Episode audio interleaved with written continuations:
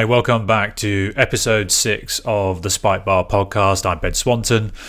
So, uh, another week gone, and we are certainly getting into the slow and off season here on the various tours. Um, last week we had the Hero World Challenge, which I suppose was the main event um, uh, the, the golfing public will be aware of. Uh, but we also had the Afrasia Bank Mauritius Open, which is um, a co sanctioned event between the Sunshine Tour and European Tour.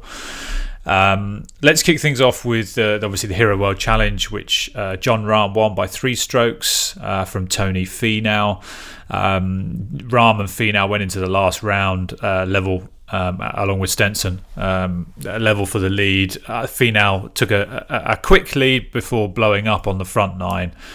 Um, and Jon Rahm just ran away with it, um, as often he does when he when he leads an event. He tends to throttle down, um, and that's his sixth win worldwide um, in the last two years. Only JT and DJ have won more events than him worldwide over the last couple of years. Both those guys have won seven. So Jon Rahm kind of almost sneakily under the radar, sneaky great player. Um, he's certainly for me. Uh, I think I know Bryson DeChambeau and, and others have had really strong um, years, but he, he, for me is the most talented uh, European player after McIlroy, and I think he's probably he's going well he's definitely going to win a major at some point. I think he's probably the next one to break that so i kind of major duck uh, moving forward. So it'd be, be fascinating to watch him move forward. Um, so I suppose a, a couple of things to, to, touch on. Tony Finau moves into the world's top ten at number nine, um, uh, with another runner-up position. You kind of got to feel sorry for this guy. I mean, he was my pick to win last week. Um, again, played great, and, and uh, he blew up a little bit on the front nine on uh, on Sunday. Uh, but uh, again, you can't fault his consistency. Another runner-up position. That's his second in four events. Um, you just wonder when is he going to get over the hump, and hopefully it's not being a mental problem. S- seems to be what one of the nicest blokes on tour. Um, everybody loves him. Uh, just seems like a really cool, genuine guy. So uh, you, you, know, again, another great consistency, and certainly deserves his position in the world's top ten. And hopefully he can get that win sooner rather than later. Interestingly, his birdie on the last hole, um, which moved him up from tied second to second on his own, meant that Justin Rose finished third on his own and therefore didn't have quite enough points to flip flop back into as world number one. So Koepka keeps world number one for a second week and will now go into the new year as the world's number one golfer. Um, but again, again, another great, great week by Justin Rose, another top five. I suppose the biggest thing we should sort of really talk about. Um, and not to get really too hot, hot under the collar about it, but I think it's a little bit of a, a, controversy and to a certain extent a bit of a joke how many points are on offer in that tournament. So that tournament, um, the Hero World Challenge, only has 18 people in the field, and yet it has 48 world ranking points at stake, which is the same amount of points as events like the Scottish Open, the Dubai Desert Classic, and Houston Open, which are pretty decent events on the PGA and European tours. They're pretty high level events. So it's a little bit of a joke that it's 48 points and it's only available to 18 players. But, um, you know, such as such as I suppose the appeal of Tiger Woods and you know I suppose his strength on the game itself. Just on Tiger quickly, he wasn't very well apparently after um, the match last week, and apparently he dropped some weight, um, so he'd not been very well, and that reflected him. He didn't play at all well. He came uh, penultimate, 17th out of the 18th man field. Only Matsuyama uh, below him. And on Matsuyama, I don't know what's happened to him in the last uh, 12 months. He has disappeared off the face of the earth. It looked like he was he was going to rival Rahm as that kind of young stud to come through and make a major breakthrough, but he's kind of a nothing this year um, and slipping away fast. So interesting to see if he can turn turn around his form moving forward. Um, as mentioned, obviously the Afrasia Bank Mauritius Open, uh, which is a, a co-sanctioned uh, tour event between the Sunshine Tour and the European Tour. It was won by Kurt Kitayama, um, uh, who I have to confess I hadn't heard of uh, before last weekend. Uh, he's another American unknown who apparently breezed through qualifying school a few weeks ago, um, and this was his first uh, tour title in only his third European Tour start. Um, so uh, he looks like he's going to be kind of the latest American to follow in the footsteps of the likes of uh, Brooks Koepka and Peter Uihlein, kind of using the European the, the challenge and European tours as a springboard to kind of further golfing success. So um, clearly he's a class act. Um, they did very well in the Q School. I think he won uh, the first Q School, uh, did very well in the second Q School, and nearly won the final Q School um, stage. So uh, he's obviously a good um, a good prospect. So it'd be interesting to see how he pans out this week uh, in the South African Open.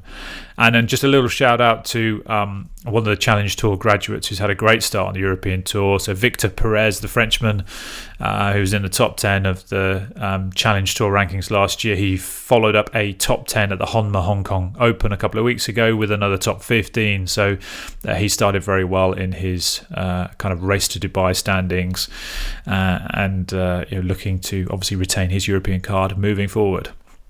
So this week we have a couple of events. We've got the South African Open, uh, which is a tri sanctioned tour event between the European, Asian, and Sunshine tours.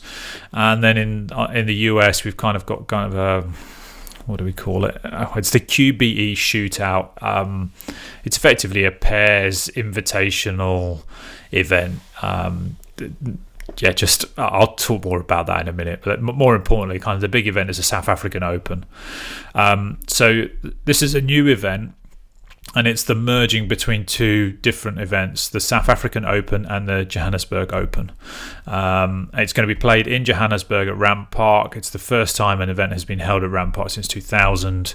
Um, the winner of the South African Open last year was Chris Paisley, uh, as one of his uh, one of two uh, of the victories he had last year. Um, and effectively, it's going to be a massive field. So whereas we just had an 18 man field um, last week, we've got a 240 man field, uh, which is very, very South African dominant, uh, as you can well imagine. Um, there's a whole bunch of uh, South African major winners. We've got Els, uh, Trevor Immelman, Charles Schwartzel, Louis Oosthuizen, as well as the likes of Branden Grace, Dylan Frittelli, uh, Dean Burmester, etc., uh, etc. So a very, very strong South African contingent. And again, for, for me, it's kind of um, uh, those players who kind of graduated via the Challenge Tour um, uh, money list last year, it's a great opportunity for them to try and get some early money in the race to Dubai.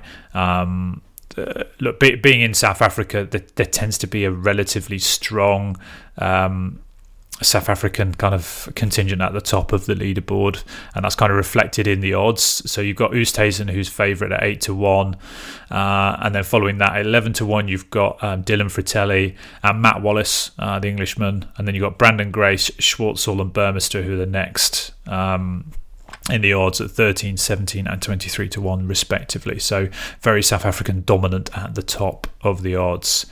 In terms of for me, for winners this week, I'm going to go with Matt Wallace, uh, 11 to 1. Um, I just I, I, like this guy. He obviously won three times uh, on the European Tour last uh, season or 2017 2018 season. Uh, he did well at the Nedbank Challenge uh, sort of four four weeks ago now. Um, the event won by Lee Westwood.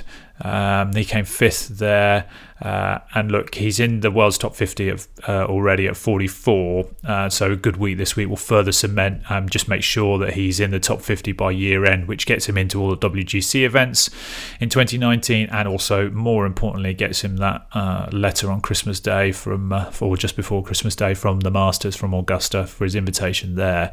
Um, he he for me is kind of the class act in the field. Um, in terms of form, um, I'm obviously some class players like Oosthuizen and, and Grace, and I expect those guys to to play well. But I, I really like Wallace. I think he's a really strong player. He's competitive as hell, um, so I expect him to do all right. He's had a couple of weeks off, so hopefully he's able to uh, uh, you know maintain the form that he's had um, over the last uh, 12 months and, and, take that forward into early into the 2018-2019 season. Um, in terms of outsiders. I'm going to go with the South African, um, a, a, guy called Erik van Rooyen.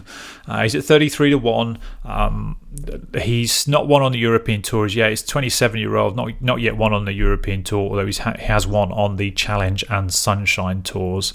Uh, he hits the ball an absolute mile. Um, not quite the Cameron Champ version on the European tour, but not not a million miles off. Uh, he did very well last year on the European tour. He had three top fives, including a second at the Johannesburg Open. Um, and he also he finished. He does well in South Africa. He finished tenth at the Tshwane Open and twentieth at the South African Open. So this is a joint. Um, this South African Open now is joint between the old Joburg Open and South African Open. So a second and a twentieth. Um, I fancy him to do quite well um, this week. And as I mentioned at the beginning, South Africans tend to do very well in South Africa. Um, so I expect him to, to have a good week this week, and, and hopefully he can kind of push through uh, on a good season last year and, and push further forward, uh, moving uh, moving into 2019.